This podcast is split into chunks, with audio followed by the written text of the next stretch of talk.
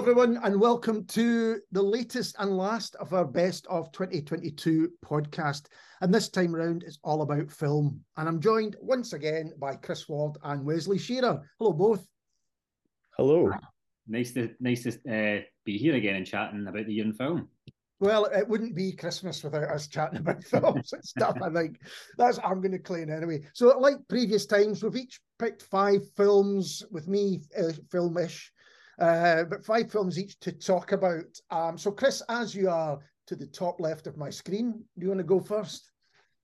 Uh, sure. Yeah. Well, I, I, I wasn't prepared for this. I didn't know. I thought I would have a kind of lead in. Uh, I guess I'll just start with my uh, my favorite of the year, which was uh, Benediction, the new film from Terence Davies, who I think is at this point probably one of England's two greatest living filmmakers. The only kind of rival I can think of for him is Mike Leigh, um, and arguably his greatest ever queer director. I can't think of anybody other than maybe Derek Jarman who could rival him at this point.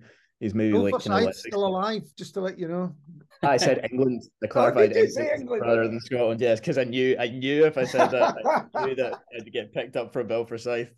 Um, Sorry. So yeah, I know because if you broadened it to the UK, like Lynne Ramsay's right there as well. Yeah, so yeah, yeah I'm narrowing the field here, but um, yeah, he like he traditionally makes these kind of like memory pieces, like his kind of early work. You know, like, um, Distant Voices, Still Lives, Long Day Closes. They're all kind of more or less autobiographical and very warm-hearted, but also very kind of clear-eyed about his upbringing in Liverpool. It doesn't shy away from you know kind of the harder side of like his upbringing, domestic abuse, and being like a kind of a like a gay Catholic boy in the 50s, you know, growing up and with seeing like movies as his outlet and all this kind of stuff, you know. And um, then in the past decade has kind of moved on more to kind of like literary adaptations. So he did uh, The Deep Blue Sea, the, uh, the adaptation of the Terence Rattigan play uh, with Rachel Weisz and Tom Hiddleston. He did Sunset Song, of course, uh, with Agyness Deyn.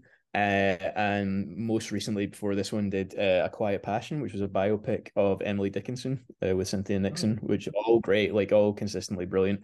Um, but this one was something else. So uh, Benediction is kind of again a biopic of uh, Siegfried Sassoon, uh, the poet who's obviously best known for his war poetry, um, and it kind of chronicles his life in two separate time periods. So in the first one, it's from round about the midpoint of the First World War, uh, where he's played by Jack Lowden, um, and then flashes forward throughout the film to his 60s, where he's played by Peter Capaldi. And um, it chronicles these two periods. One in the Capaldi section is around about the time that he converts to Catholicism, and in the kind of earlier Jack Lowden periods, it's the period where he basically decided he wasn't going to fight in the war anymore, and not really a conscientious conscientious objector. It is incredibly difficult to say that uh, and enunciate properly. Um, basically was going to had had enough and was going to tell the truth wasn't going to you know parrot the kind of honorable deaths kind of line anymore and was just going to do the kind of unvarnished this is all these boys are dying senseless deaths. It's a horrible way to die kind of thing. Um but kind of the film kind of threw me for a loop because I heard that he was doing like a Sassoon biopic and thought like, oh well, it's going to be largely kind of wartime set, right? And a lot of it's going to you're going to be in the trenches and all that. There isn't really any. In fact, off the top of my head, I don't know that there is any kind of battle footage. It starts with him being sent to uh, the psychiatric hospital in Edinburgh where he met Wilfred Owen. Um, basically after saying you know being declared it was that or be court martialed.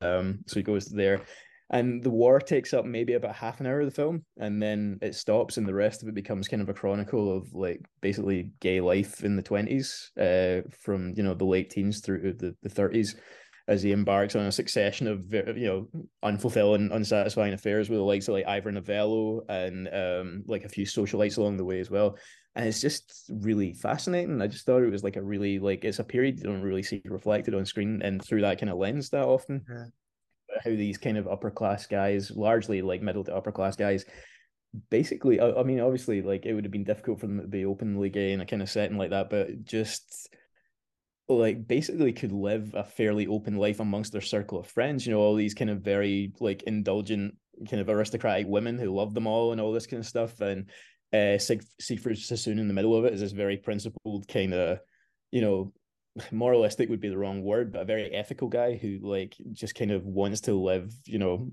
his own kind of life and amongst all of this and not really, you know, is kind of bound by the society at the time and is very conflicted about a lot of things and doesn't really feel like he fits in with the kind of the more kind of gallivanting, you know, socialite aspects of the scene and all this kind of stuff.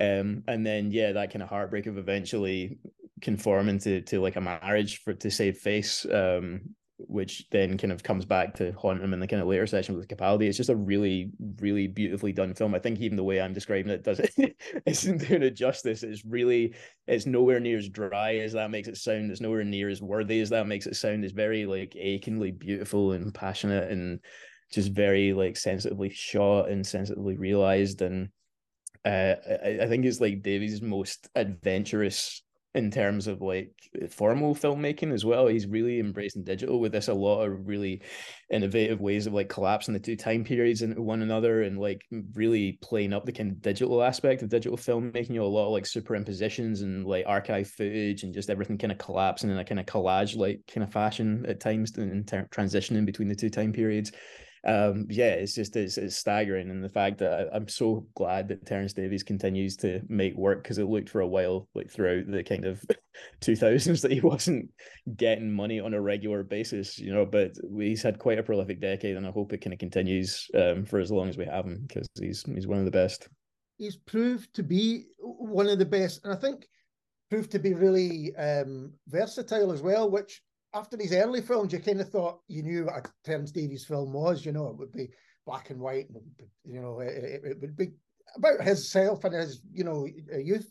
And then when he did Sunset Song, I thought, well, how's he how's he going to approach this? And actually, it was fantastic. It was uh, as good or better than I ever expected to, it to be. And this sounds but, like another shift yeah, I think the common well, yes, but I think the common thread through all of them is like he's he's fascinated with like kind of outsiders, you know, and people who don't really fit comfortably into the society of their time. Whether that's like, I mean, I, I realized when I was like given the overview of his filmography, I completely elided like, you know, he did House of Mirth with Gillian Anderson as well, which obviously needed more an adaptation, and it was she, if not completely, you know, about that kind of thing as well. Um, so that seems to be like the through line is people who don't really feel like they fit into the society that they're you know born into or you know they're, they're somehow odds with it but not in a kind of subversive way like like a derek jarman would or something like this. It's just it's more that kind of like I guess this is my lot and I'm just gonna have to put up with it kind of thing. you know, it's that very resigned, very kind of like how do I how do I live with myself in this kind of context kind of thing.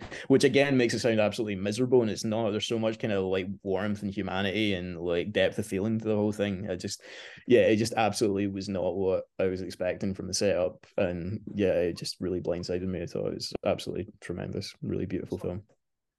That's a strong start. Wesley, what are you going to pick first? Thanks for that, Chris. Yeah. Um, I don't know actually. I think that sounds really interesting. It's not one that was on my radar at all, so I'm glad you brought it up. Um, definitely going to check it out. Um, my picks this year are a bit strange. They're probably not all my best, my my best or my favourite picks of the year. Just ones I find interesting to talk about. But this first pick definitely is heads and shoulders above everything else. My favourite pick of the year, and it's um, the worst person in the world. Now this came out quite early this year, and I've tried to stay away from a lot of films from earlier in the year just because my memory's not particularly great. But I actually rewatched this um, three times in the cinema. Now I've not seen it in the cinema actually since probably about April, so it's, it was still a while away. But I've watched it enough that I feel like I can talk about it. A little bit of a hazy memory, but enough that I'll do it justice, hopefully. But it really was, how do I put it, the first big hit for me in 2022. I think most of the films that I'd really held in what seemed at the time like high esteem were um like from the start of the year at least anyway were more films maybe parallel mothers the tragedy of macbeth for example films that really you know wowed me at the time but just didn't really have that staying power or didn't have the kind of urge to rewatch it unlike this film. And uh, there was some quiet hype around it building up to the release of it and I didn't really know much about it, didn't really know much about the director took a punt and really grabbed a ticket for a preview of it um, like a month before it was released and set myself up for a bit of disappointment, didn't know what it was going to be like. And honestly, after finishing watching it, I just hadn't felt like that about the first watch of a film since I'd saw maybe Phantom Thread or If Beale Street Could Talk. I think are the ones that stand out for me in terms of just wanting to really go back in and watch it and immerse myself in the world and the characters and the um, try and sort of chase that high of the emotions that I felt the first time I watched it. Um, so going into the film, I did do a bit more deep dive into um, the director's filmography. The director is called uh, Joachim Trier, if I pronounced that correctly. Hopefully, I have. Um, so leading up to it, I watched his his first two big feature length films, which were Reprise, which was about 2006, I think, and then another one in 2011 called Oslo, August 31st. Mm-hmm. The Worst Person in the World completes what latterly became sort of loosely defined as the Oslo trilogy. Right. And what really links all three films in the trilogy, other than the obvious sense of place of it being set in Oslo, is this really kind of pursuit of uh, how would I put it, like a sense of freedom, maybe, and a sense of fulfillment in a society where su- success is probably defined for you, and how that the pressures of really navigating that sort of world can impact on an individual's life in whatever way that Joachim Trier decides to explore in each of those three films. So while the first two films focus on stories of of men, friendship, um, like a, a main male lead in the second film, this really centers the experience of, of a woman and a woman approaching her 30s. Um, and it's played absolutely brilliantly by um, Renata uh, who had a really small role in the second film, Oslo, but she takes the lead in this. And it's told through like a series of chapters narrated by her character, Julie. Um, but the character narration is almost like a sort of third voice or kind of voice of reflection. And then you've got Anders Danielsen Lie, who was the lead in the first two films, um, returning for a significant but sort of supporting role in this mm-hmm. film. And I should also add as well that you don't have to have watched the first two films to watch this. They're completely unrelated in story. Okay. Connected closely in themes. So yeah, it was absolutely brilliant. Um, it's it's like a really sort of wry, self-deprecating take on the kind of pressures or the societal pressures, at least that are imposed upon women. I think, and obviously that's not something I can speak to, but it's something that I can see, you know, as quite a big theme in the film. So maybe pressures that will then amplify themselves a bit more when women reach a certain age. So things like the expectations of settling down, falling in love, starting a family, having kids, succeeding in a professional capacity, but maybe in a career that is expected to be a bit more sensible for women. So how do you navigate all of this when you don't know what it is that you want in your life? Mm-hmm. And how can you do all of this when all you can see ahead of you is like in the distance is like time marching towards you? So things like can you pursue love if you haven't figured out how to love yourself? all of these sort of themes that keep popping up. And what that really does is Trier allows his lead's character to really have some questionable morals at different points throughout the film mm-hmm. um, and figure out how you rationalize the choices that she makes. And it's just really nice to see something like that where you've got, you know, a female lead being really morally questionable sometimes in her decision making and really allows her to explore these parts of her life in a way that's so messy so unpredictable, very occasionally destructive. But all of those things I think are just like leaving behind a decade of your youth as you transition into a new decade of adulthood that's really uncertain to you. Um, and it does some of the best bits I think of the film is when it really drifts into this elements of magical realism that really elevate the concepts of the themes that he's talking about and exploring throughout the film. And it's something that Trier's done before, in his second film, Oslo, there's like a really powerful scene where Danielsen Lie's character is sitting in a cafe on his own. And this character is someone who is, you know, and not in a good place. And he's listening to the conversations that were that people are having around him, really mundane, trivial conversations that really seem like they're completely free of the weight that he's carrying in his life. And then the worst person in the world is a sort of flip scene of that that's really beautiful and magical and uplifting and really ups the magical realism of everything. And it's when Julie, the lead character, flips a light switch in her kitchen and the whole world stops, completely stops except her. And it's like freeze frame. And she runs through the streets of Oslo as the camera's sweeping and chasing after her, while everything and everyone is absolutely frozen around her. And I won't explain why that's significant in the story because you should just watch it yourself without, you know, mm-hmm. knowing the outcome of it. But it's just so beautifully choreographed and Trier speaks to, I think maybe the New York Times about why this isn't how he did it, and he says that he didn't want to make it CG and really easy to do digitally, so they basically shut down all these streets in Oslo that it's filmed on and used extras who were just really good at just standing still and not moving. and he said it was absolutely magical. He said because when people saw in the streets nearby that this was happening, it was just after COVID coming out of lockdowns and stuff.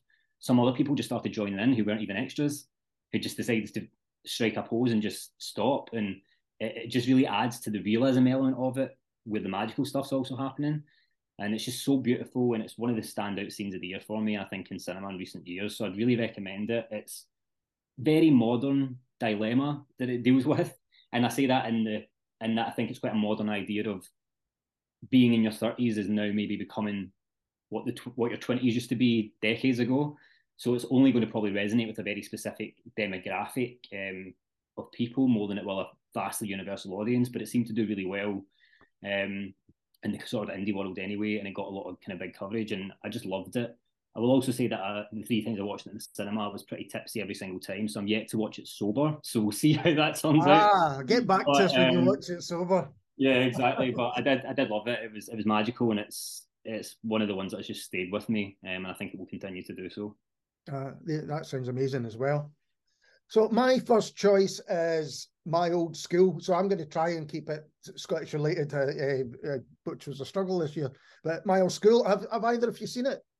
No, I haven't. Oh, okay. Well, so do you know that? Well, I'll tell you what it's about.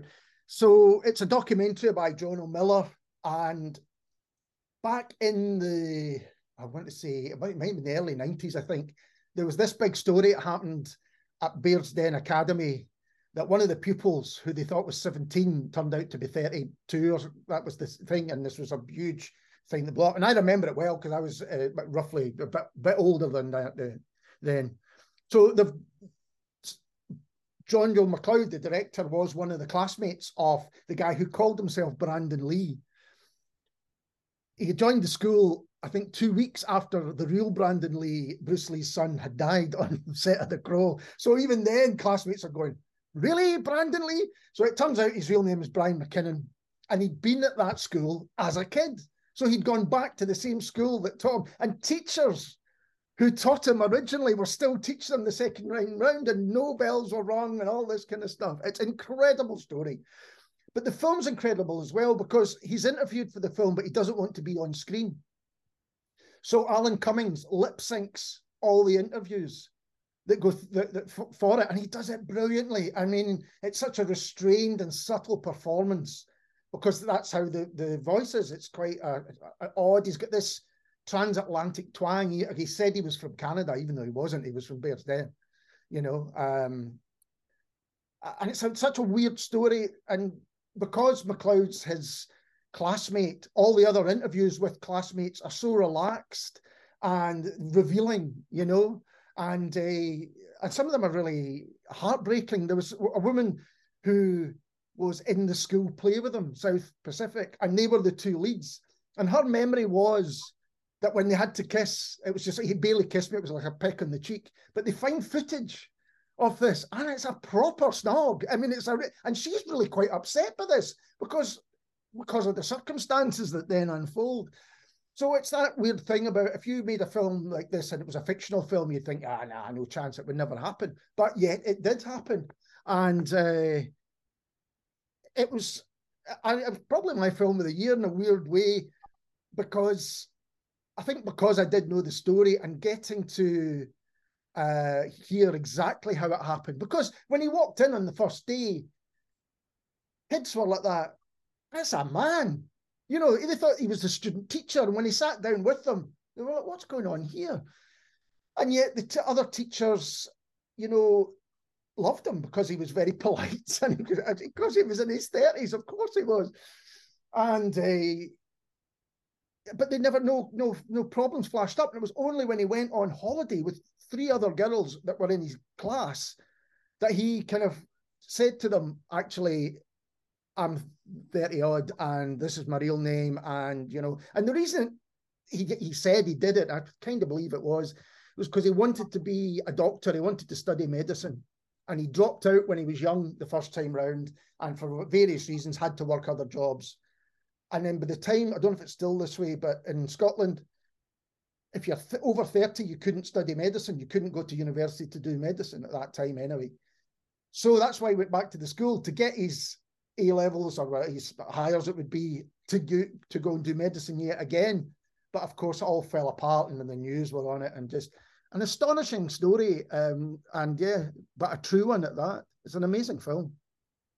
That is wild. I have so many questions, and I'm like, I'll just watch the film because you could be here for hours. Yeah, because a lot of it's anime. All the stuff from from his life at school when he was younger is all animated, things like that, you know.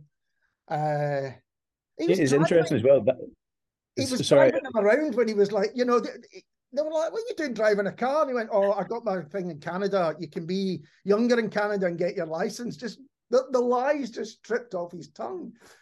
He says his his his grand uh, had died and that's why he needed time off school. Not only was his gran alive, his gran was actually his mum. And all these people had gone and kind of been in his house, and she was going along with it.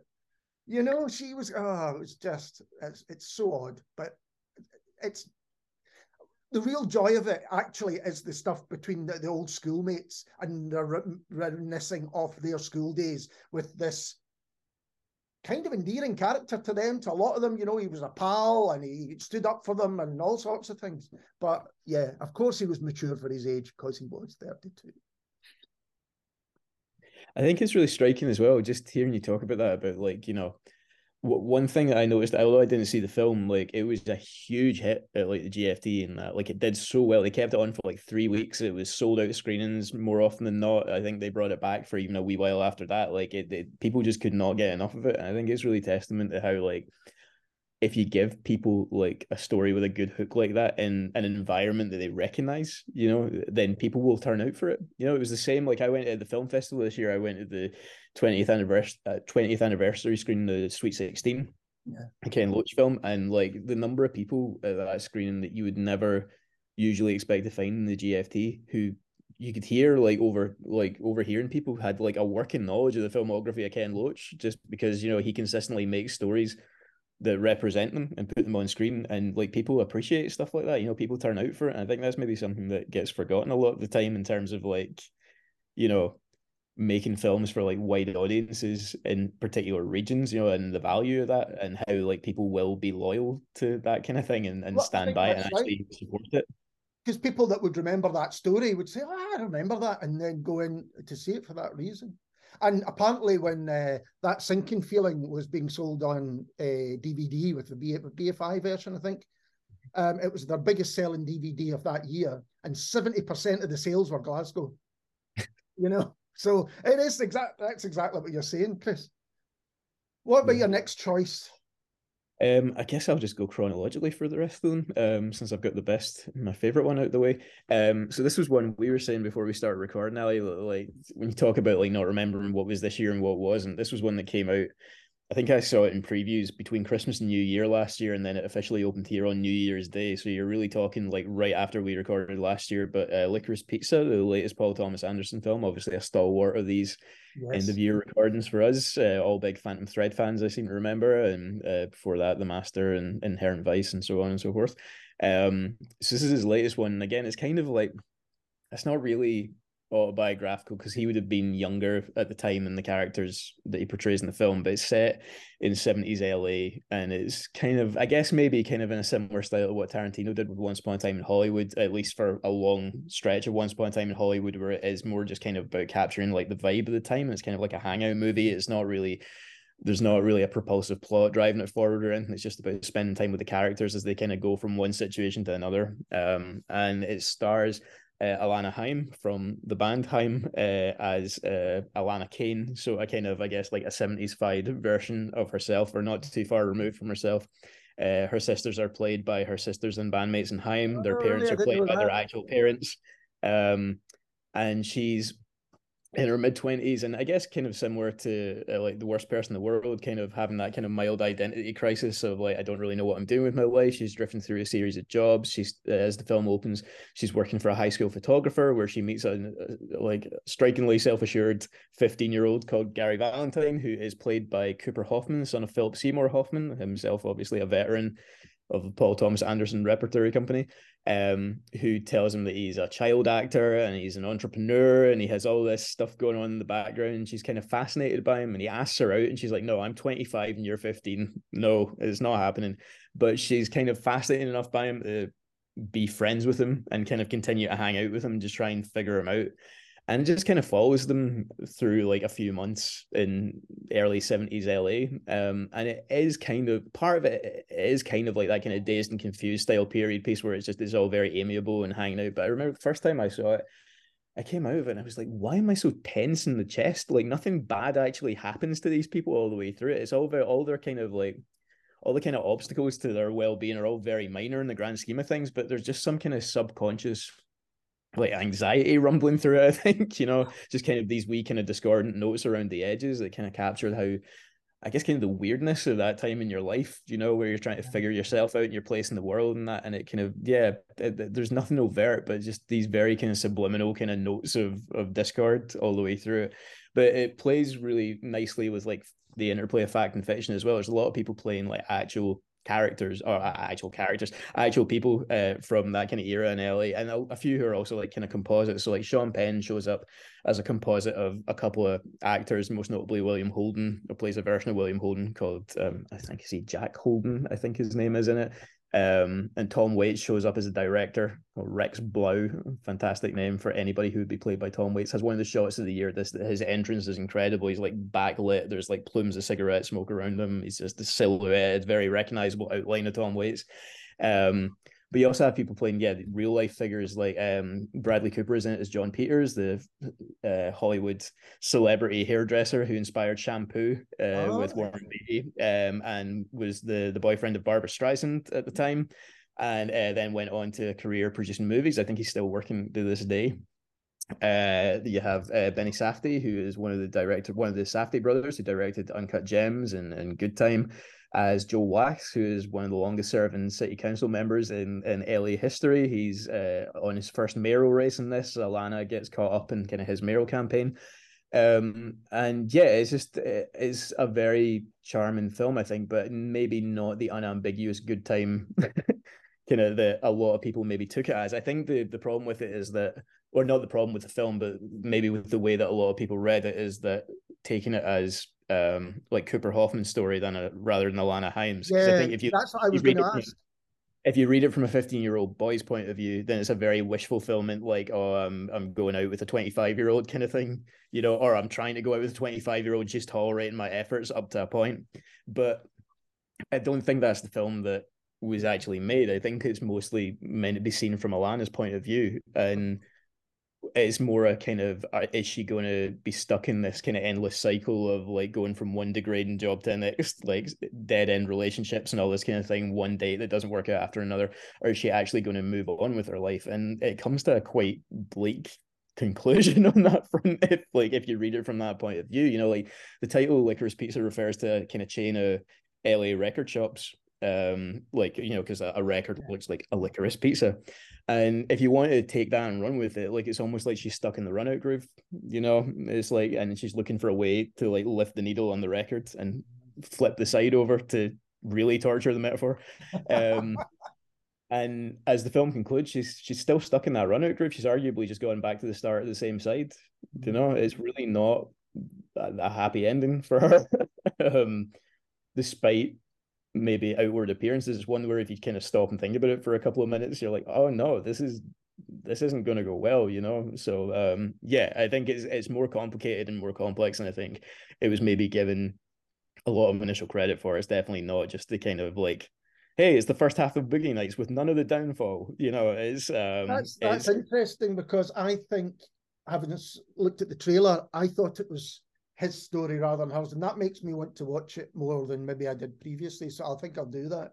Yeah, she's great as well. It's worth pointing out it's her first kind of role in a film, and she's absolutely so charismatic, such a knockout, such a real kind of natural on screen. Really, really can't speak highly enough of her. And the dynamic with her actual sisters is great as well. They're really fantastic, just really deadpan comic timing. You can tell, like, obviously, they've spent so long playing on stage with each other at this point that they just have that really natural chemistry. And obviously, being sisters, I say that as if like they've picked this up on the road or something, and they haven't spent like 35 years living together or whatever.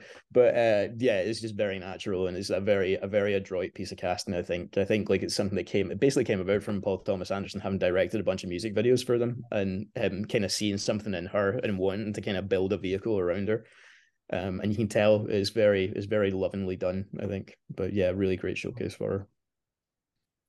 Wesley, what's your second choice? good question, Ali. Good question. I think um, go for a little kind of short one that I watched recently that was very pleasant in an odd way. Um, I think it was something I watched at the start of this month. It was called Wheel of Fortune and Fantasy. Right. Um, and if I can just very briefly describe how it made me feel, I think it was basically just like a a big, warm, embracing, existential hug of a film. Um, to really describe it, it, and it's it's not the type of film that you can really describe by plot or anything, but what it is is it's an anthology of three uh, vignettes, if you like, following three different women predominantly, um, which are completely unrelated in story, but they are very much linked or united tonally by mm-hmm. themes of fate or happenstance, however you want to look at it. One story involves maybe like misplaced love. Another story involves like a honey trap that goes wrong. Um, another story involves like a really chance um, mistaken identity kind of meeting. Um, and they're all really linked by these themes, although they, as I said, do explore lots of different things individually amongst those stories. Um, I'm sure I read somewhere, I can't remember, I'm trying to think off the top of my head, so I might have got this completely wrong, but I think the Japanese title of it translates as um, coincidence and imagination, maybe. Right. Um, so that, if true, then obviously feeds into those themes a little bit more as well.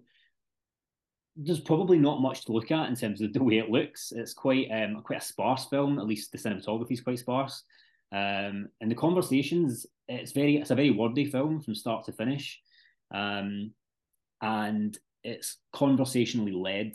And the conversations on the surface, I think, seem very ordinary. It's obviously subtitled, so you you need to pay attention to it, um, but you can still switch off a little bit if you don't kind of give it enough of your attention. But when you start to kind of lean closer into it, you can find yourself, or at least I did find myself, really sort of hypnotized by the kind of tranquil humanity at the heart of all of these stories. Um, it's a really fascinating little film, and all those intimate conversations I was talking about, they're all just like full of really little small nuggets of wisdom.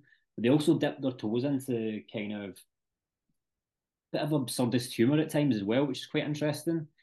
And it's it's made by so it's made and written by um, a director who most people will probably know by now, um, called uh, Ryusuke Hamaguchi, um, who I was completely unaware of because I have not seen the film that he directed that was given loads of plaudits, which was Drive My Car, which I think was a favourite of yours, Chris, last year. Yeah, I really like Drive My Car. I think I talked about it on last year's podcast. Yeah, and I was completely unaware of this. I just came across this film, thought I'd throw it on a movie, watched it, and was like, after looking it up, was like, oh, okay, it's the guy that did Drive My Car, the film that I really wanted to see, but couldn't bring myself to sit in the cinema for three and a bit hours or whatever the length was. Um, but I just kind of came away from it thinking, is this guy like an absolute master of dialogue? Because the, the dialogue was incredible throughout it. It was really poetic, really lyrical.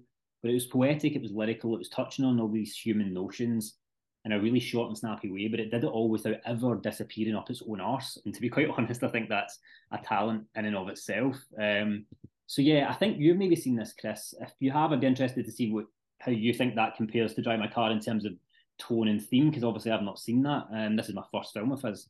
Yeah, I really liked it. I've seen a few Hamaguchis as well, and like you think Drive My Car is long, like he also has one called Happy Hour, which is five hours long, which I did on a bank holiday Monday this year in one go. Um, so I would say, yeah, Wheel of Fortune and Fantasy feels a lot kind of lighter to me than Drive My Car. Like Drive My Car is very much about someone kind of working through grief and all this kind of stuff, and is um I guess just as a function of like being split into three shorter stories, there's nothing as kind of I don't want to say suffocating about driving my car because it's it's, it's a great film and I think everybody should you know anybody who is the slightest bit interested in it should should check it out. But it feels kind of like he, I think he made it. They, they actually came out initially both last year. He made them kind of like immediately one after the other, and I, I can't remember what order they were in, or if it was maybe I think was was drive my car maybe shut down by kind of lockdown or something like this, and this was something that he did yeah. just as a kind of exercise in between shoots or something like that. I think I heard something like that, and it feels much kind of lighter and more freewheeling. I think than um, than drive my car. I mean, obviously there is still some kind of like weighty stuff kind of dealt with within it,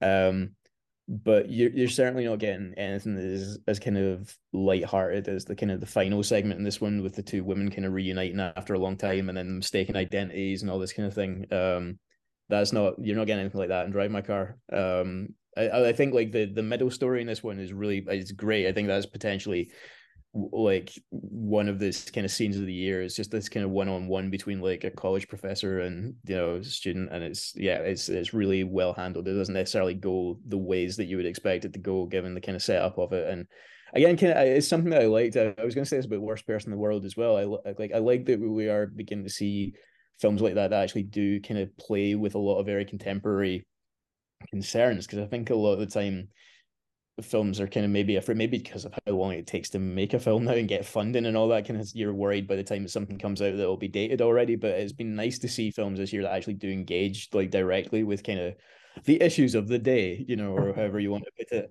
Um and like yeah, that felt like a very direct address to like kind of Me Too kind of stuff and kind of the kind of like kind of knottier, kind of thornier issues around it. Uh, in the same way that like you know um the worst person in the world did it directly as well you know with like stuff on like cancel culture and like there's a there's a chapter that in worst person in the world that directly references me too right it has like me yeah. too and it's like the hashtag is in the chapter title um so yeah, it was just it, it's nice to see like stuff like that where it actually feels like it is. Oh yeah, this this has been made within the last couple of years. This is stuff that's actually directly relevant to stuff that's happening now. You know, and it's not necessarily concerned with like timelessness or anything like that. You know, it, it will be a nice time capsule in in years to come. But yeah, no, it's thoroughly recommend it. I really liked Wheel of Fortune and Fantasy as well.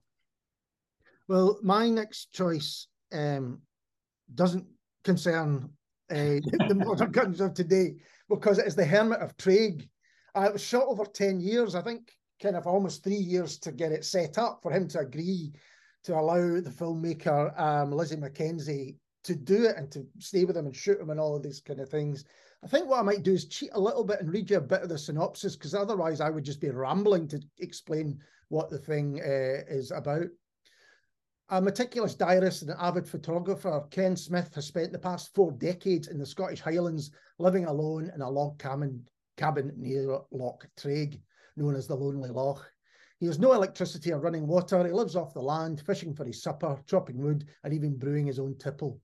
Filmed over 10 years, director Lizzie McKenzie captures Ken's profound spiritual relationship with his with the wilderness. And it's an amazing film. It's beautiful shot, but then I kind of think with that to work with the landscape and everything, you would struggle not to make it beautiful. Um, it's about his relationship with nature and about man's relationship with nature as well. But it's also about aging and particularly he's in his 70s.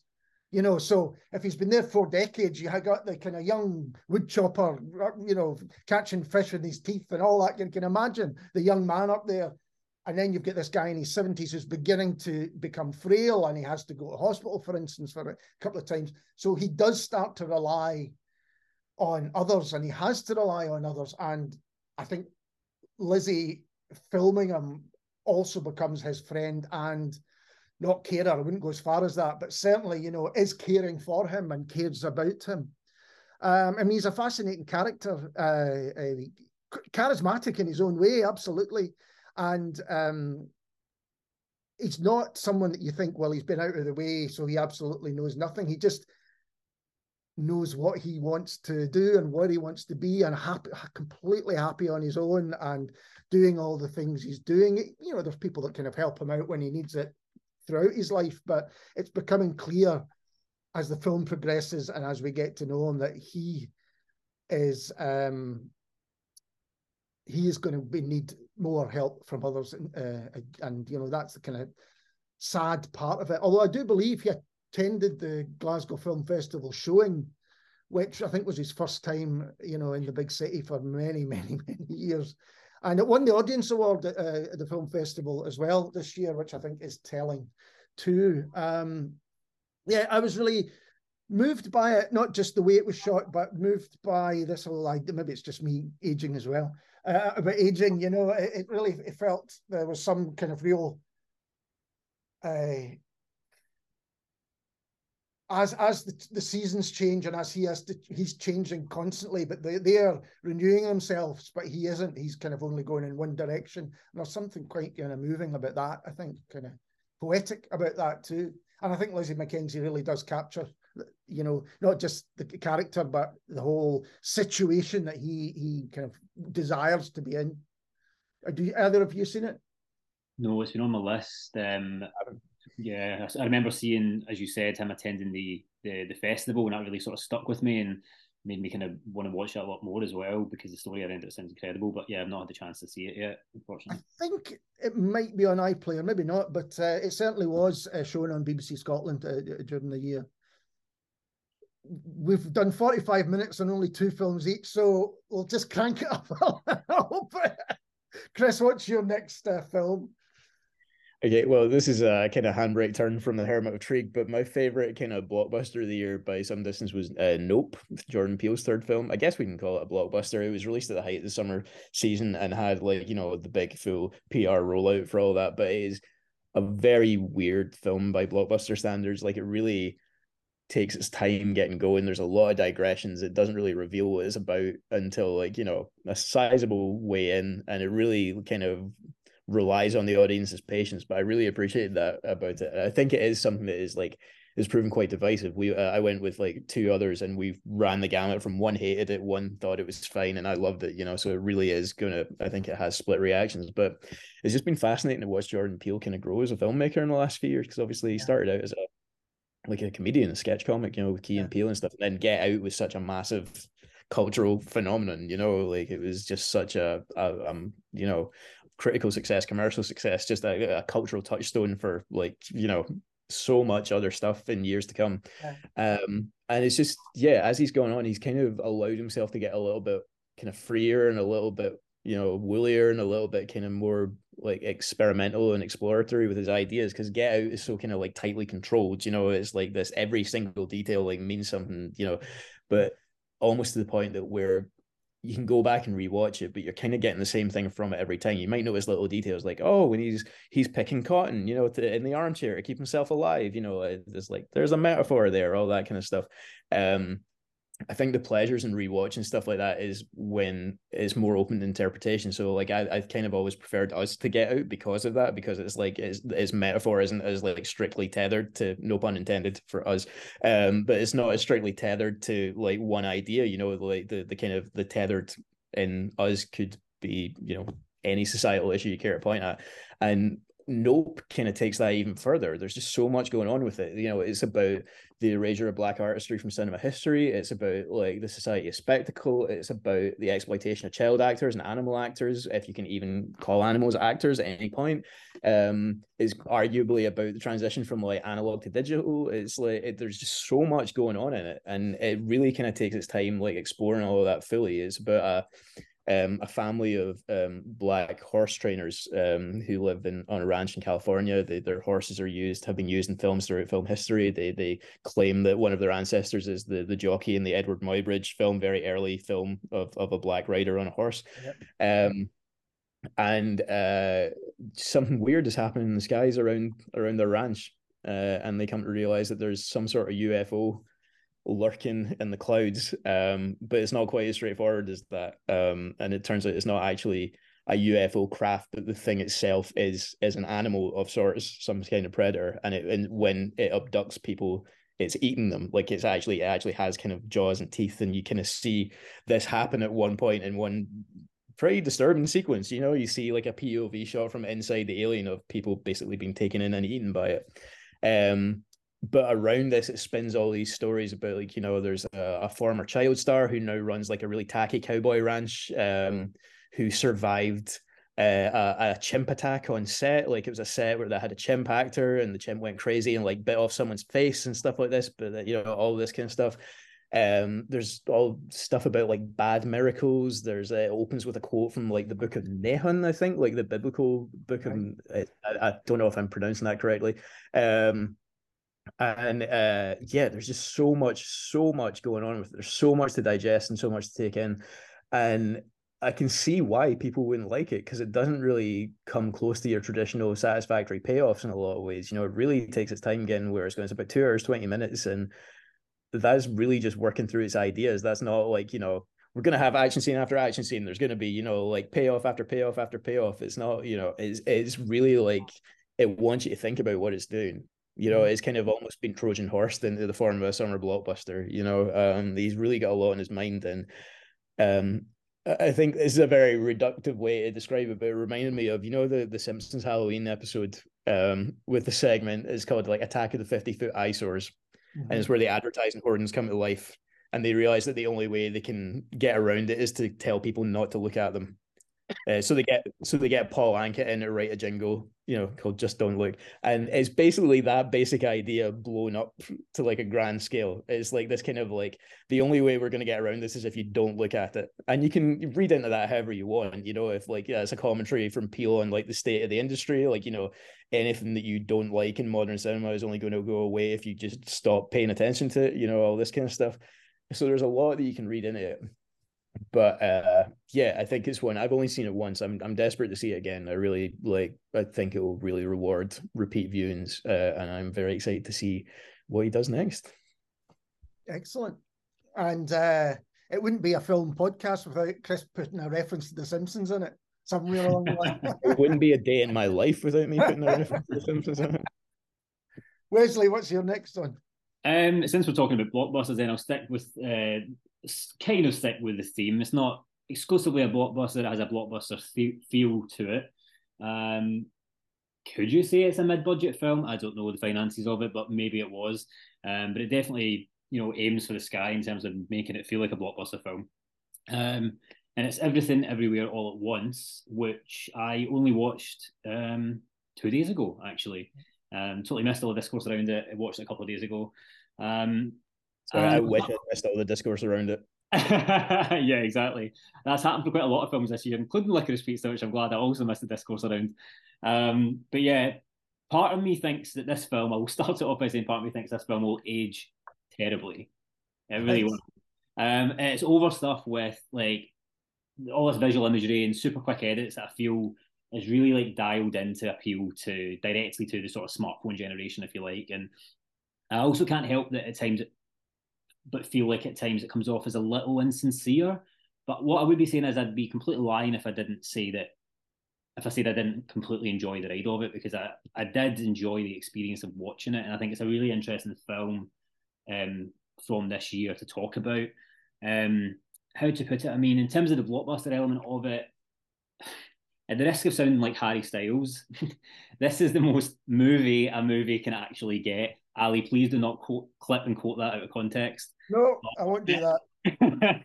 it made me. What I mean by that is, it when I watched it from my couch on Thursday night, it really did make me want to rush out to like the nearest Dolby cinema and just soak up every inch of like all the chaotically engineered visuals and the finely tuned sound design, and it was just an exhilarating experience. And yeah, it's definitely one of those ones I feel like I, I was going to say I wish it would be the film that was trying to get people back into cinemas again, but I think it did not bad considering the budget anyway. I think it was pretty A24 was one of the most successful films, so um, that's quite impressive. But it's one of those films again, like one of the a few of the ones I've talked about. You should definitely go into this one knowing absolutely nothing about it. So I won't get any, any of the details of the plot itself, but it is bursting at the seams with lots of different invention, and it does span kind of multiple different genres, and it's all multiverse related, which is not something that really appeals to me generally as a storyline, but um, there's a bit of clunky exposition to get to the point. Some of it feels a little bit repetitive, but what I find most interesting about it is the way that it takes a very 2022 approach, a very maximalist approach, if you like, to something that is a kind of deeply tender story about intergenerational trauma and a story that's very specific to the immigrant experience.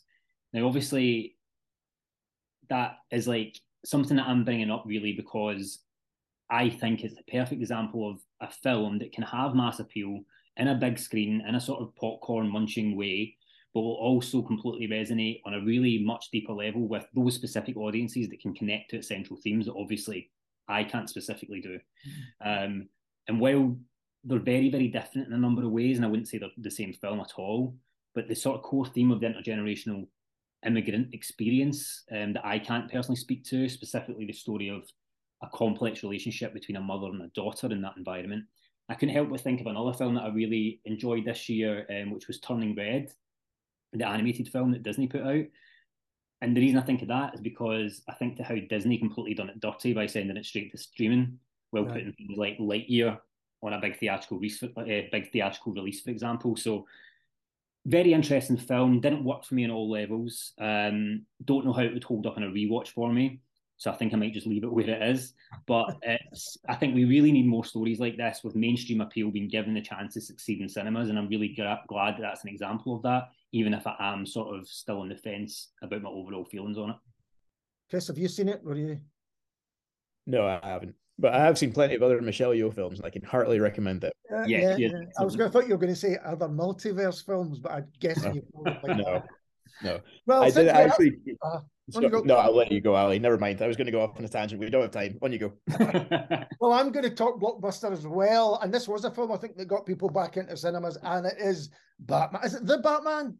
The Batman. It's the definite article, isn't it? And it's uh, it's the emo Batman, definitely. You know, this the one that listens to Nirvana and uh, you know, uh, yeah. I, but I th- actually think Robert Kilpatrick. That's who it was, isn't it? Robert Pattinson. Robert Pattinson, Robert Kilpatrick. Who the hell's that? Robert Pattinson. I think he plays it quite well.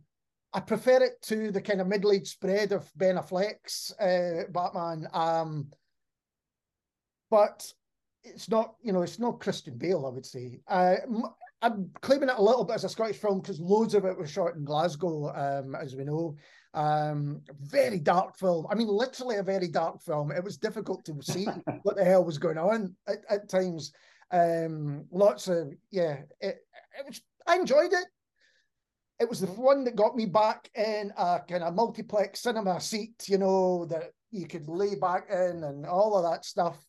Um, went with a couple of pals to watch it. it exactly that kind of film.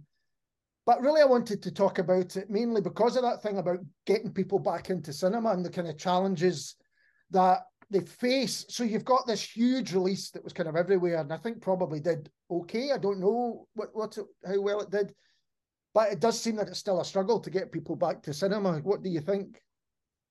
Yeah, I think by and large you're probably probably right, but there have been counter examples this year that have been really strong. I mean, the one that immediately comes to mind is Top Gun. Like, I, I, I don't think anybody could have predicted. I mean, you know, never write off Tom Cruise, I guess, but like, um, just the the sheer popularity of that, like, I, I couldn't believe it. You know, I mean, like, Top Gun is is you know has a place in people's hearts out like nostalgia and stuff. But even now, if you look at like, not a good film. You know, not not that I'm taking IMDb ratings as the be all end all, but Top the original Top Gun has like a somewhere between a six and a seven, I think. You know, on on audience ratings, and the new one is like in their top two fifty. Do you know, like it's properly like people went nuts for it. People loved it, and I also really enjoyed it. You know, I mean, like I'm not going to wholeheartedly endorse it by putting it in the top five because you know it's still a piece of like military propaganda. It's just a very it's a very well done piece of military propaganda, and like it, it works. It plays an audience like a fiddle. I went and saw it on on opening night in IMAX, and it was sold out. And talk about like an all ages crowd. Like I was between like two people probably my parents' age on on one side and a group of teenage girls on the other side, and everybody was like gasping all the way through it, and it just it absolutely worked at every single level. You know, it's a very kind of muscular piece of old school filmmaking. It feels weird to call like Top Gun old school filmmaking at this point, but it does feel like a relic of a system that's not really in place anymore. You know, Hollywood doesn't really do stuff like that with a lot of like physical stunt work and you know you're seeing every bit of the money that they spend on it up on screen kind of thing you know so much is now put in you know cg and and you know we're going to shoot this eh, on green screen uh, in like a car park in Atlanta or something like this, you know, rather than actually going out and showing you something spectacular. And obviously, Tom Cruise is a big part of that because he he's got found this like late in life commitment to you know being a Jackie Chan style like showman. Like, no, you're gonna know it's me doing all this. I'm gonna, I'm probably gonna die doing this someday, and you'll pay to see that too. You know, um, but uh yeah that and the other one that really stood out for me over the summer in terms of getting people back to cinemas and I, maybe even more surprising than top gun for me was elvis it felt like elvis really hit a certain kind of niche well, not even a niche because it was a wide audience but it really felt like it hit something that had maybe been missing for a lot of people and it became something that people said oh no you've got to go see this I didn't like Elvis as much as I like Top Gun. I'm gonna, you know, be completely honest. Like my tolerance for Baz Luhrmann has has degraded as I've as yeah, I've aged. Um, but uh, I can definitely see why people like embraced it and why it was as popular as it was. But the kind of thing for me is okay. What? Why just those two films then? Why is it? Why is is it those two in particular that have connected? And you're still seeing other cinemas kind of struggling and you know other films struggling. I mean, obviously we had the news this year about the film house closing, um, yeah. which is Terrible. such a massive loss. And it's it's that way where you're like, well, what can we do? The genie's out of the bottle. People become accustomed to like having everything available at their fingertips at home. You know, to stream like TVs are getting better. You know, sound systems are getting better. They're not anywhere near like a cinema, a good cinema experience, but you know they're close enough for a lot of people. Kind of, I guess, in the same way that like sure the sound quality on Spotify is not great, but it's much more convenient than having like you know records or CDs plugged on system where everything's yeah, clear. Yeah, that's true. Exactly. It's just so many people are like now kind of conditioned to expect convenience over like the actual quality of the presentation or something that for a lot of people it'll be good enough just to you know wait a few weeks especially now that the theatrical release windows collapsed as well and you know stuff is going to be on streaming within like a month or two of it being out in cinemas you know a lot of people are just like well why would i bother um, unless you know you have deep mental problems like me and you go like a couple of times a week still. um, but uh, uh, I wonder any... if uh, you know you were saying how uh, you went to the GFT and it, was sold out for Sweet Sixteen, the kind of nostalgia. I wonder if Top Gun is a global version of that. You know, everyone kind of even if they didn't go and see it back in the day, they know Top Gun. It's got you know yeah. scenes which have been nicked for other films and all that kind of stuff. And it's such a kind of cultural touchstone, even if it's not very good, that people went, "Oh yeah, I want to kind of return to those days rather than that film." Yeah, I think I think that's a really good point. And I think we are like sort of entering this weird period of of cinema or re-entering this period of cinema as the experience again. And by experience, I mean capital E X P E R continued yeah. because coming out of the pandemic, as I said, people's home not everyone's able to do this obviously but a lot of people have been able to upgrade their home system as chris said into something that you know they can get amazing sound amazing tv like amazing quality on the tv um, really create that cinema experience in the living room. It's never going to match it of course it isn't but for a lot of the major releases and even a lot of the big hollywood ones that's probably good enough for a lot of people. But you're getting these big, big experiences like Top Gun Maverick, which is a collective experience, I think, because of that nostalgia. Um, like Elvis, which is a bit of a strange one, but you know, it's got that Baz Luhrmann esque moment to it. It's a it's a cultural moment, a Baz Luhrmann film, whether you like him or you don't. Um, and, and Elvis is still hugely popular. And Elvis is still huge across yeah. so many different um, like age ranges, exactly. And now, I mean, you're looking at Avatar: The Way of Water. Like, I mean, like people are going back and sitting in a screen for what three hours with 3D glasses on? Like what? What three years? Fifteen minutes. I'm going tomorrow afternoon. Three hours, fifteen minutes. There you go with 3D glasses on. I mean, you, when would you ever think that that would be? So it, it's really starting to take hold in ways that mimic 15 years ago. But mm-hmm. it's then what is suffering is the kind of smaller films again, as we're saying, and the reason that is, as Chris obviously pointed out, is that the limited theatrical window means that people are just waiting for they're just being more choosy with their money, obviously, understandably, with the situation we're in at the moment. Um, they're picking out those big experiences and then going back to not Gregory's Girl, sorry, Sweet 16. Mm-hmm. I was speaking to a friend about this recently, not Sweet 16, but the kind of difference between why they go to the cinema and why they don't. And this friend's a really avid cinema goer. He, he goes all the time and it's his happy place and it still is. But he said he's been dialing back some of the new releases that he usually goes to see because he knows they've got the limited theatrical release. Mm-hmm. And what he's doing instead is he's going to see a lot more classic films that yeah films that hold a place in his heart that he can then sit in a room with other people, like many people, to watch it and really feel that sort of again experience in the cinema, something that you just wouldn't get at home when you just throw it on in the background because yeah. you've seen it 15 times or whatever it is.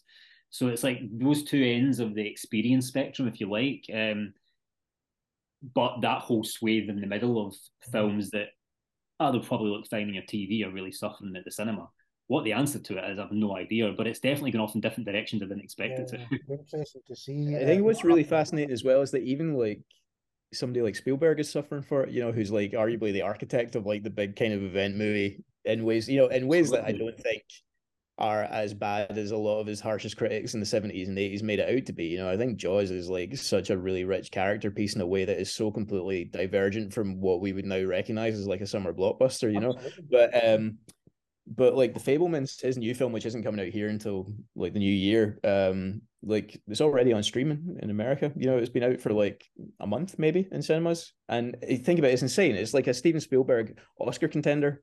You know, it's like it's an end of year thing. And in years gone by, that would have had like a massive rollout. You know, it had been playing in cinemas for months. and it kind of bombed and nobody really bothered going to see it. And it's like I know Spielberg. I think Spielberg himself even kind of acknowledged this with um, Ready Player One a few years ago. I think that his kind of read on that material was kind of this is the world I've created, and I've kind of now got to reckon with the consequences yeah. of that, you know. Um, and it's like if even Spielberg can't get a film, you know, in cinemas for more than a month, then what chance has anybody else got? You know, and unfortunately, that genie's out the bottle, and we just kind of got to try and figure out a way forward from here very quickly before we move on to our next choices, have either of you seen Batman, the Batman? Yes, I have. No, you haven't. Have it's shaking his head. no, as much as I would love to see like Paul Dano, Robert Pattinson, and Colin Farrell run about being weird with each other for three hours. very weird. Yeah, By the way, very, Batman, that, that's a good point. I should have mentioned the villains are excellent in it. Yeah. yeah. Um, what do I think of it? I, uh, as has been well documented on this podcast as well, um, but obviously overshadowed by Chris's um, like hatred of comic book adaptations. I'm not a big fan of that sort of stuff, but I am a big fan of, of Batman films and always have been. I've always really liked Batman. I've always thought he's one of the most interesting sort of characters out there. Um, and I've continued to think that. And I actually rewatched all of the, the significant Batman feature films this year um, in anticipation for the new one. Um, and so you can kind of understand where my head's at with Batman. Batman Returns is absolute peak for me. Peak Batman for me, without a doubt rewatching the the Nolan trilogy did not do it for me whatsoever. Right. Really had a lot of problems with it. Um, but I also love Batman Forever, so sue me. I don't care. Oh, um, I love it because I am. I what I love about Batman is it's got those serious undertones, but it never, or usually up until the Nolan year, was never that afraid to take itself, like to poke fun at itself in a lot of ways. So when I hear this film, I'm like hard boiled, noir, emo Batman. Yes, sign me up. That's amazing. Definitely, I want to be part of that. Yeah. And it started off and it was great, but eventually it started to drag for me a, a little bit, and it's too long. To, it's too long. Yeah, it really is, and it felt a little self serious at points, but comedic at others. And I just wished it leaned more into the absurdity of Batman, and it did at times. Don't get me wrong. Um, but if it really fully embraced how silly it was, I'd have loved it. But that said, the production design was out of this world. It was absolutely incredible. Um, and as you said, Glasgow looked amazing in those yeah. scenes, especially towards the end of the film. So I'd like to revisit it again once they kind of, you know, maybe next year or something. But uh, I'll watch it again, yeah. Yeah, but it was interesting. It looked looked amazing, and I love that emo Batman. I mean, who doesn't? That's great. right. Yes. Next choice please. Well, nice transition from Robert Pattinson. Uh, new David Cronenberg film came out this year, his first in eight years, I think, since he last he worked with Robert Pattinson. His last one before his hiatus, uh, Maps to the Stars, and then Cosmopolis before that. Um, but this one doesn't have Pattinson in it. Crimes of the Future actually has uh, Kristen Stewart in it, uh, Pattinson's Twilight oh, co-star, and they've both obviously taken very interesting career paths since then. Very like like commendable to both of them for like swerving the the pitfalls of that kind of post Teen yeah, Heartthrob well. franchise kind of era. They both, yeah, they've done really well. They both turned out to be just incredible actors, like the pair of them. Uh, Kristen Stewart is kind of more of a supporting role in this one, so it's it's called Crimes of the Future. There's a very early Cronenberg feature also called Crimes of the Future, which has nothing to do with this. He must just like the ring of the title. Um, it's uh, kind of in the near future with um, in a world where um like people have kind of evolved to not really feel pain as much. Um, so surgery can just be carried out kind of in the open as a kind of quite casual thing. Uh, Viggo Mortensen and Léa Seydoux play a performance art couple. Um, Viggo Mortensen's body has some kind of mutation where he grows new organs on his body, and their performance art is people watch Léa Seydoux cutting them off. Um, so it's very Cronenbergian. It's like you're not going to mistake this for a film by anybody else. I think there were like four or five different points in the film where I was like, "This is the most Cronenbergy thing I've ever seen," and then something else would come along and I'd be like, "No, this is the most Cronenbergy thing I've ever seen." Like you can sum it up by like, there's I think Kristen Stewart has the line, but there's the line that, that they use in the trailer, and of course you would, because why wouldn't you? She says like, "Surgery is the new sex," and if you wanted to condense Cronenberg down yeah. into like five words, four words, um five. I was right the first time. um, like that's it. There's so much like that in it. There's a guy whose like body is made like entirely of ears. Uh, he doesn't have any other features on his face, just loads of ears. There's a bit where Viggo Mortensen like gets um a kind of cavity hauled out in his stomach and a zipper put on his belly, so Léa Seydoux can then perform some kind of oral sex on him. She kind of licks the body cavity. Um, but it's actually like I'm saying all this as if it's just pure gross out like exp- exploitation kind of all the way through. It's not. I mean, like Cronenberg's one of the best filmmakers in the world. I mean, obviously he started out in kind of like splattery kind of stuff, but as he's grown as a filmmaker, like he hasn't done, he hasn't touched horror or sci-fi in like 20 years. Like the last kind of thing he did along these lines was eXistenZ, which mm-hmm. was like 1999. So um, he's coming to this with a lot to say. It actually weirdly reminded me of um, First Reformed in a way, which is my favorite film. I think what four years ago now on the pod we talked about. Paul Schrader's film about like climate change and how you reckon with it. And I think like that's stuff like that is on his mind here as well because it, it ends up concerning like a kind of radical uh, pro-evolutionary group who um who are trying to encourage humans to evolve in a way that lets them digest like plastics and toxic waste and they subsist on that so it becomes kind of part of that and um yeah there's again just a, a lot going on. There's stuff about like kind of the value of art in a world like that. There's stuff about kind of um, religion, obviously, and cults and all, political movements and all this kind of thing. But um, yeah, just great performances across the board. Obviously, Cronenberg, you're going to get some like really great imagery and ideas. Um, and it ends with a shot that I think is probably a deliberate tribute to the Passion of Joan of Arc. It even goes to black and white and everything. This this moment of transcendence with a look on Viggo's face with a single tear rolling down, and it's like that can only be that can only be a Joan of Arc reference. But yeah, loved it. It's absolutely like you know the king's back. Excellent. That sounds like a lot to going on there, but uh, I must check that out. I'm a big fan of David Cronenberg. Wesley, what's your next choice?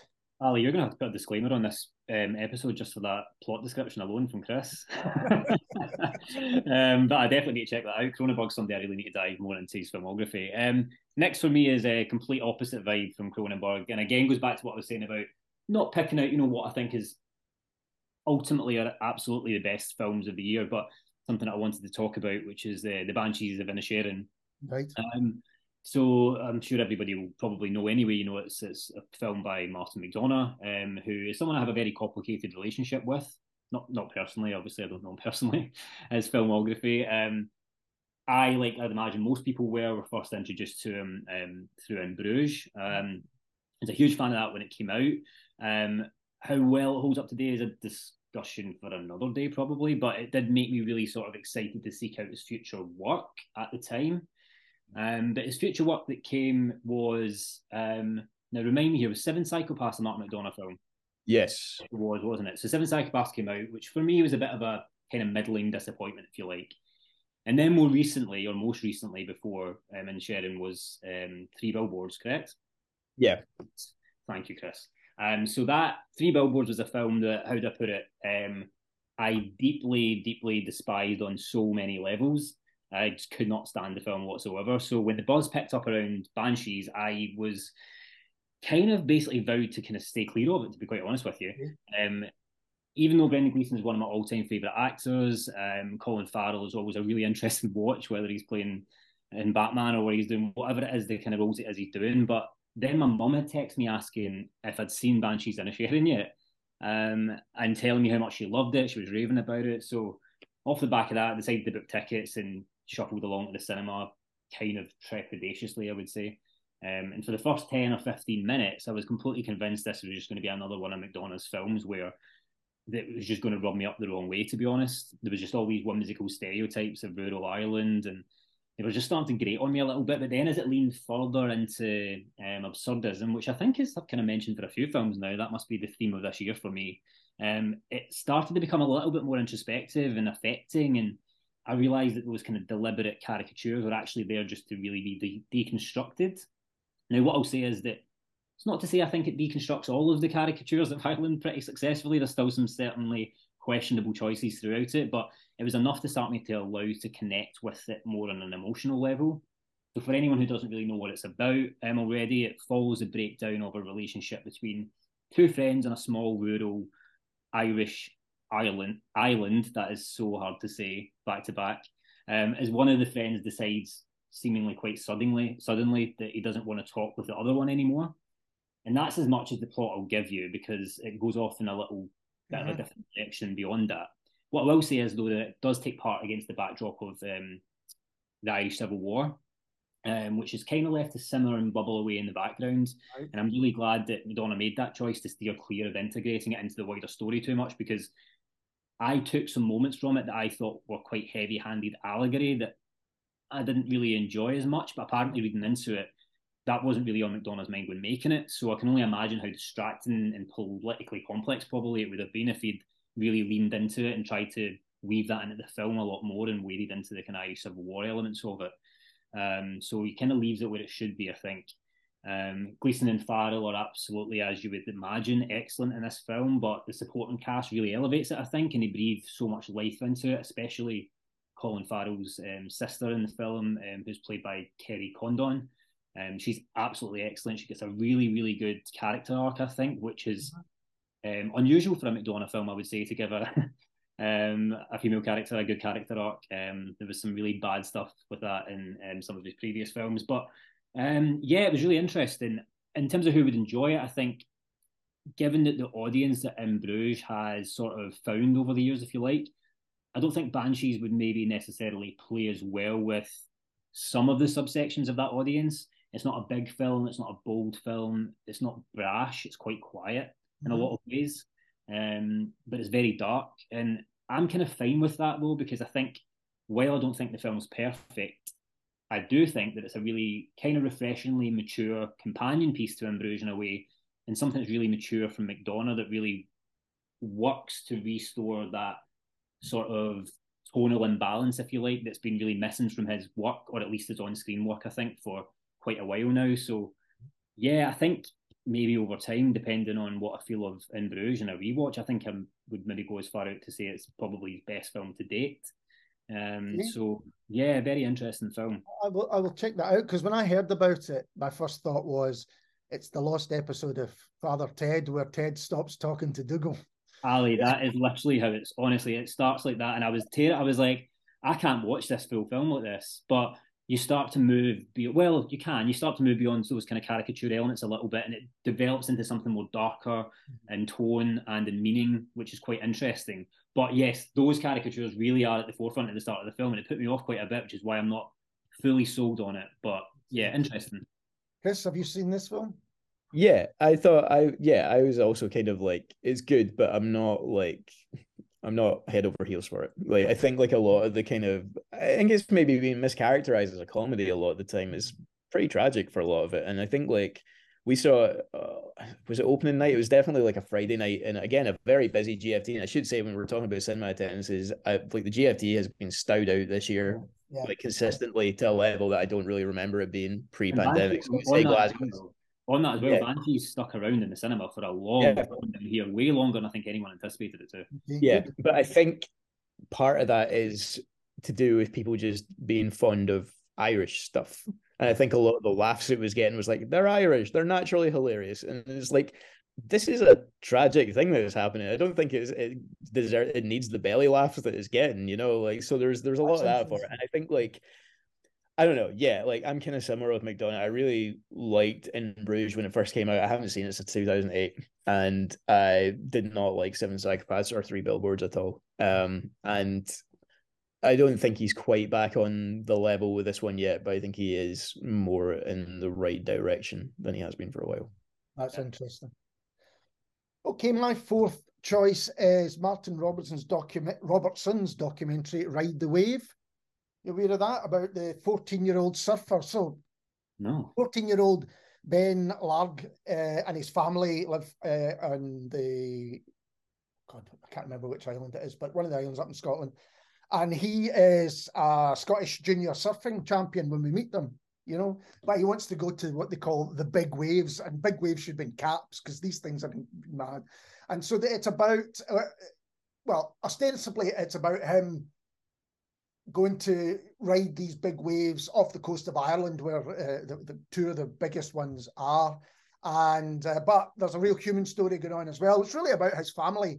Um, he's been bullied at school, um, probably because he's been sent here, there, and everywhere to take part in, you know, surfing contests and and and then coming back. So he ends up being homeschooled um, because he just can't. No, it's not happening at school. You've got this story really about the parents are both surfers. They run a surf school, so they really understand what's going on. And it's that kind of push and pull between wanting to protect their son yet wanting to let him fulfill his ambitions. And in this case, those are in the most opposite directions you can imagine. You know, we want to keep him safe, but do we let him go and ride this huge wave? Where, and you do not sugarcoat what can happen to people. There's a guy uh, in a terrifically dry way who's kind of showing them videos. This is the waves that we ride. But this is what happens when someone breaks a femur. And there's a picture of the leg snapped and all the and oh, and his poor mum in particular is really thinking, I really want him to go and be his own man and do this, but he's 14 year old. And you know, how do we approach this? So eventually, I'm not going to spoil what happens at the end, but he has to they have to let him go and do what he needs to do whatever the results of that might be. They need to step back and let him grow into the circle of other surfers who are all much much older. This is a young surfer by a, quite a bit compared to the other people he's now kind of hoping to emulate and ride in these big waves. Um, there's little as cinematic as somebody on a surfboard on a big wave. That's just, you know, Big Wednesday, Point Break, whatever you want to think. It's a great thing to have on film. And this really doesn't disappoint. Um, yeah, but it's it's as I say, it's, at its heart, it's the family dynamic and the family story, and it's about again growing up and and and going out of that thing and how much you let your kids. I mean, some people will find it absolutely heartbreaking, I'm sure, because it's about letting your kids go at a certain point and just hoping that they'll be okay. And that's not like, oh, well, he wants to go to a gig on a Friday night in the bars and I hope he'll be okay, as my mum might have thought when I was going to that age. It's he's going he's going out there, look at it, and uh, and and trying to kind of get back safe. Uh, I should also say the music is by Scott Twynholm, who's one of my favourite musicians. Scott was one of the original people in Looper, uh, but he's gone on to do this incredibly cinematic, often piano-based short pieces. Uh, really, really beautiful music, and uh, I would buy this soundtrack. I think it is out on this as a soundtrack, um, and the music is just part of it. And Martin Robertson's filming is again a bit like the Hermit of Treig it's difficult not to make these things look spectacular because human nature or human nature nature at that level is spectacular at that grand level that there's they're seeing this uh, little little people and you go oh there's people out there and there's, there's there's times like that you just can't believe they're doing it i mean i mean fuck that basically i don't know where i'm uh, but all fair play to them that want to do it. Uh, is it a film either of you are aware of no not at all I'd heard of it, but I didn't see it. Yeah, okay. Um, yeah, it's really good. It's uh, it's uh, really, uh, as I say, it's beautifully shot, and it's Ben himself is a teenage boy, so you've got the sulks and uh, you know um, turning his cheek on his mum when she goes to kiss him and all that kind of stuff. Uh, you've got an old guy whose thing is now you have to worry about the waves, but more than that, you have to worry about girls. This is in Ireland. This guy tells him. Uh, so there's lots of stuff like that. It's a very good film. Yeah, Ride the Wave. I would check it out. Chris, your final choice for this year. I'm going to be cheeky here and do a quick rundown of what didn't make the slot, just because there's a lot. I, I I deliberated over this for a while and agonized. So uh, apologies to Memoria, Bread Factory, Red Rocket, Il Buco, uh, Funny Pages, After Yang, and Armageddon Time. And uh, if I was doing the whole Cahiers du Cinema, everything is cinema approach to these lists, then I would probably have put uh, Nathan Fielder's The Rehearsal here, which was a six-part HBO series and is one of the best things I saw all year in any medium. It's incredible, and check it out if you haven't seen it. I don't want to spoil it because it's best discovered on your own. Um, but I'm going to go for White Noise. Right. In uh, the final slot, which is Noah Baumbach's adaptation of uh, Don DeLillo's uh, landmark of postmodernism. I'm told I haven't actually read White Noise. I'm, I, I like DeLillo a lot, but I have that's one I haven't read. Uh, like I devoured Underworld in the early days of lockdown, and I think it instantly became one of my all-time favorite books. But um, yeah, so I, I, guess maybe that's the best way to approach this because I don't have anything to compare it to, and I, I can't really gauge how well he's translated the tone of the book to the screen. But all I know is from watching it is like I really enjoyed what I saw. um, it's a kind of break for from what's gone before for Noah Baumbach because he's kind of best known for these kind of almost kind of like Woody Allen kind of Whit hmm. Stillman ish kind of like low key kind of character pieces, kind of often set in like New York or I guess LA lately as well. Um, and um, it's not that. It's like Netflix gave him a budget of about 120 million dollars for this, if reports are to be believed, and every single penny of it is on screen. It ends up kind of somewhere between like Spielberg and Repo Man. Um, it's this kind of satire of like 80s consumerism and um, like I mean, where do you even start with what is satirizing? Like academia, um, like media, um, you know, like you know, toxic waste and disasters that we're wreaking upon ourselves. Um, like there's just so much going on with it. Um, and yeah, I had a blast with it. I thought it was really funny. Like it was maybe Baumbach's funniest film since Mistress America, which I think is maybe the single funniest film of the 2010s. Um, reunites him again with his his off screen partner Greta Gerwig, who hasn't actually acted on screen in the film since about 2016 now. I think she's been busy directing her own stuff. Um, so it's great to see her again. She's paired with Adam Driver, who has also been in previous Baumbach films. Um, they play a, a married couple who are each on their fourth marriage uh, set in 1984, I think, mid 80s certainly. And um, Adam Driver plays a professor of Hitler studies at the local college. Um, uh, he's kind of a fraud. He's not really able to speak any German. Um, so you know he has all these kind of anxieties around this, and it's split into three sections, uh, which uh, from from my research, the book also is. Um, and um, the first section is kind of just kind of taking the the tenor of day to day life and their kind of like environment. You know, this kind of like affluent middle class American suburbia. You know, like he's uh, lecturing through the day. She's developing an addiction to some kind of pharmaceuticals at home. Um, you know, they spend a lot of time in the supermarket. You know, the, the shelves are all kind of is that Repo Man style, like, you know, nothing's branded. It's all kind of just written on kind of like cereal, soda, all that kind of stuff. Um, but in the second half, uh, or not the second half, the second section, um, there's the what they refer to as the airborne toxic event where where a train crash unleashes a chemical spillage and everybody in their kind of locality is evacuated. And then it becomes a kind of like 80s Spielberg kind of thing. You know there's lots of like people gazing at stuff off camera in wonder and fear and awe. Um and that's when you can really see the budget put to work. It's unlike anything Baumbach's ever done before. It's so packed of like visual invention and like there's a lot of sight gags in it that couldn't possibly have come from the book because no matter how good a writer Don DeLillo is, like it's not going to be a, as effective to be like, oh, a guy runs out in front of a car which stops and then runs him over anyway. You know, like that's not going to have the same kind of impact as actually seeing that happen on screen. Um, and then yeah, in the in the the third section, it kind of shifts again to another. It's almost kind of like a trilogy of like interrelated stories, you know, with the, following this family through all of them.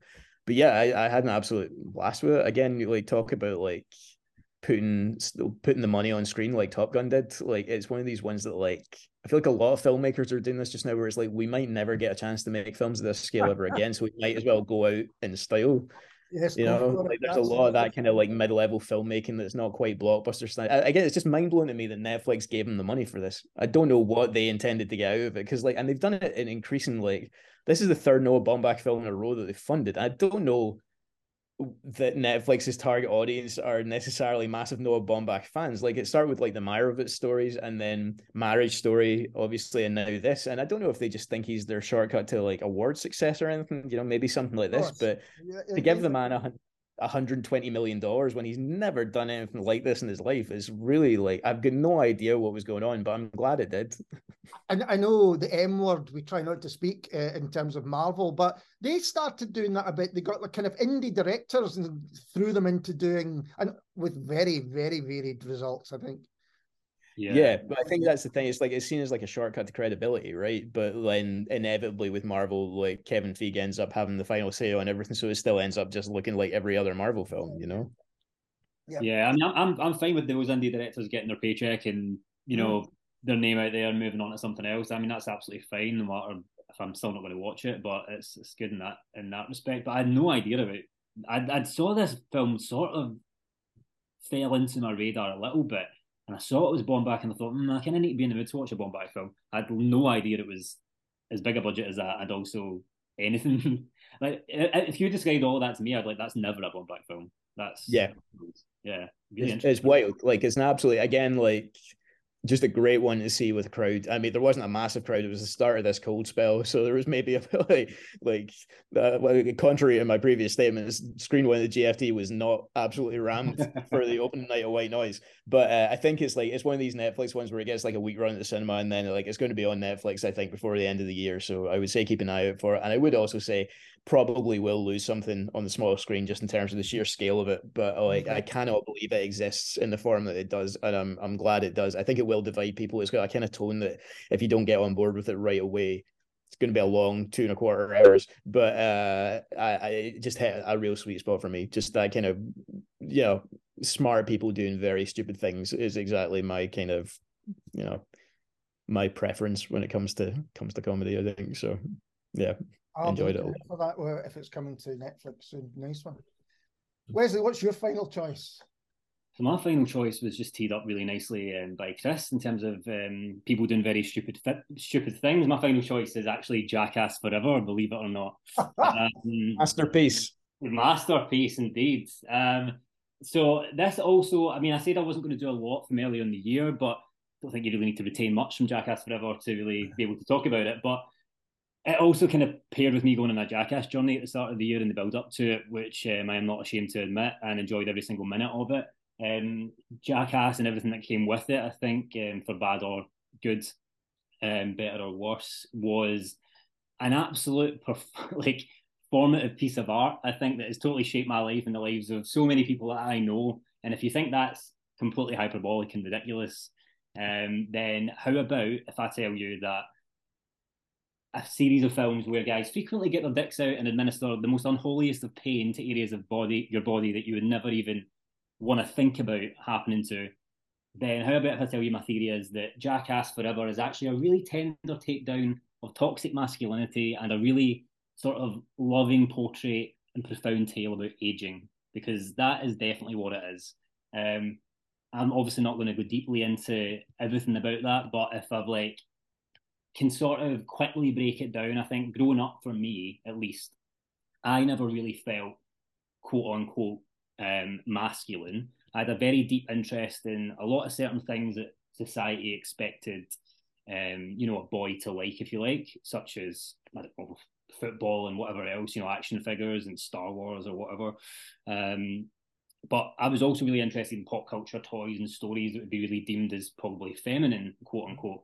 Um, now, obviously, I'm a um, you know straight cisgendered man, so I'm not trying to say that this was like a really difficult part of my upbringing because it wasn't. But I didn't skew one way or the other, as you really shouldn't, or shouldn't have to feel like you need to. And I never really gave it much thought either. But I started to slowly become aware as I got older that I wasn't fully accepted into what was kind of you know a more male dominated environment a lot of the time. I never really felt uncomfortable uh, comfortable in it. Mm-hmm. So growing up watching Jackass, you would think immediately that what people know about Jackass, you would think then that I would have felt really excluded from watching that as well because it feels very testosterone driven, you know, male, heavy, like masculinity all over the place. And when I watched it when I was younger, I always felt that there was completely something different about it, something different about the bond that they had, then and that they still share today as well. And throughout like the history of the Jackass franchise, if you like, bar a few maybe missteps here and there, it's always just been about guys or dudes, if you like, getting together, pushing their limits, and just like being really open and willing to be completely vulnerable around each other. And that's something that boys and men are just not conditioned into believing should ever be allowed, really. Yeah. Um, but here they are, like, okay, mocking each other, of course they are, but they're looking out for each other as well. They're in on it together. They're not othering people. They weren't mocking women, for example, which a lot of things that tried to mimic Jackass at the time were doing. They weren't even really trying to up one another on the kind of masculinity stakes because I think the joy that they find in the process and what we kind of find as viewers is all in basically, if you break it down a bit deeper, is how futile like bravado and exaggerated displays of masculinity is when all of that can just be completely undone by a swift smack to the balls. and I mean, really, like, honestly, what is more beautiful than that? And I think Jackass Forever really continues that trend well, but with new faces. It has its first um, black crew members, it's got its first women to join the crew. Um, and none of it feels tokenistic either, as it shouldn't. They just slot right in as they should be and are completely accepted because the Jackass family is universal. And if you can't laugh at yourself, you can't be vulnerable around each other and you can't look out for each other and support each other, then you're not good enough to be part of that world, which kind of flies in the face of what toxic masculinity is a lot of the time, yeah. at least on the surface. Um, so it, it, it's great. I just loved it. I had such a good time, and, it also goes back to what you were saying earlier, um, Ali, about aging. But it also makes me feel better about aging in a way because this is the third Jackass film I think I've now watched in the cinema, and it's opening week. Um, one of which actually was the pinnacle of 3D cinema, which I'm not usually a fan of, but trying to dodge a giant golden dildo flying at your head was um, quite memorable to say the least. Uh, but it's like a familiar comfort blanket when you watch it and you turn it on, despite them getting older. And it's also not afraid. Jackass Forever um, isn't afraid to really show those things that are changing and to say that that's okay that things are changing and people are getting older. Their bodies might be getting weaker they might be checking out of some of the stunts, but the joy and the bond that they've created together is like sort of everlasting. And I watched that with one of my best. I watched it with one of my best friends. Um, she and I went in its opening week, chose the biggest screen in London that we could find to try and share the joy with like a packed cinema. As it turns out, I think we ended up picking one of the most expensive cinemas, and it was just three us and three other people. but we still had the absolute best time watching it, just cackling away together without like a care in the world. And it just I don't know, it just sums up a kind of cinematic experience and an experience that's just really important to me. Um, and it does it all in a way that just doesn't really harm that many people outside of their own crew who are all in on the joke. And it's it's beautiful. It's a beautiful piece of cinema, and it was great having that after a year of tense struggle during obviously the end of the kind of lockdowns last year. I think it's really interesting because Jackass to me they had to be there has to be a level of trust with them and a lack of ego those two things. Absolutely. otherwise they'd be kicking the shit out of each other. It's not there's an acceptance that we're all in this together.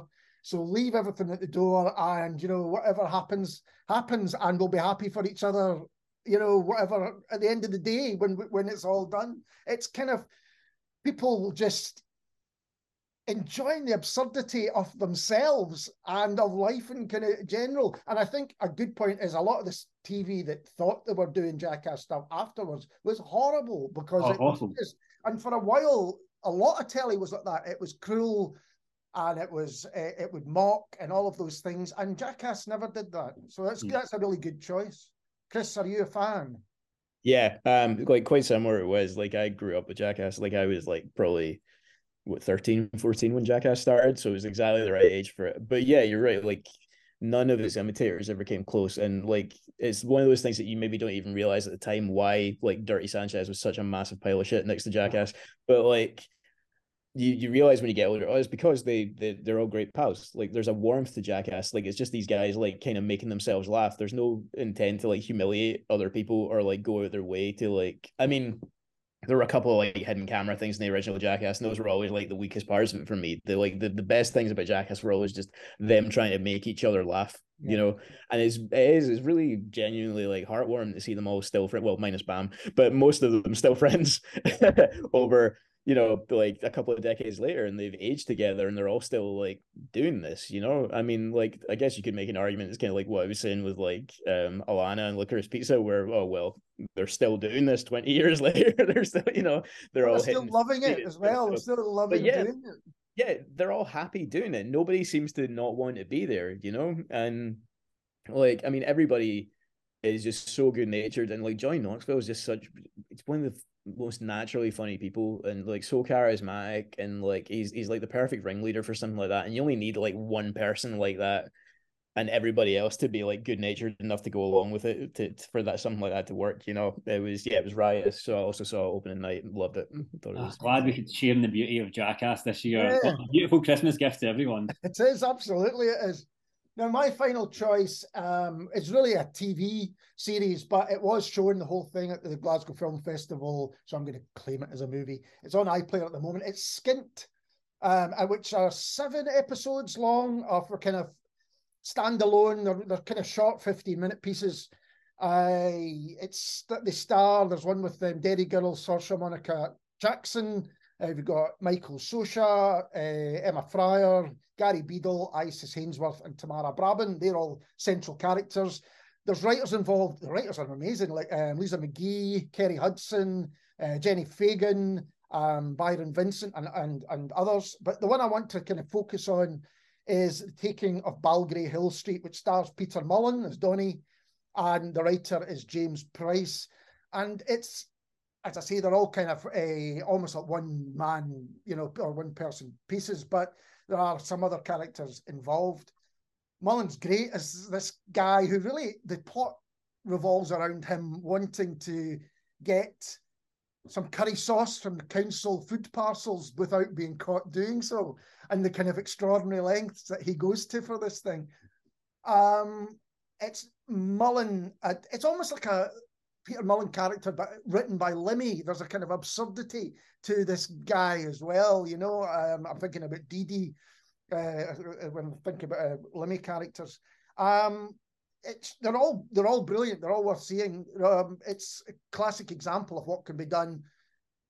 One person, great writer, short amount at a time. Here's uh, and it was all about. It's called Skint because everyone in it, you know, is struggling to to make money and to make ends meet as well. That's the thing. They're in various different jobs, um, and there's all sorts of themes about pride, about a um, about having to deal with other people who are looking down upon you because of your social status, uh, all of those things. But did either of you see Skint or any of Skint? Oh, oh, did you did you did I freeze? You did. You're for how long? Not long. Right. Not okay. Long. Like a few Uh, seconds. about- Oh, wait, so what I was going to ask is if either of you saw uh, Skint or any of them. Yeah, I watched the whole thing. Um, but it was mainly because uh because of the taking of Balgray Hill Street, because it's written and directed by James Price, who I talked about a couple of years ago. He wrote and Ah, directed Boys Night, which I was one of my top five um in 2020, I think. It was a short film that he made.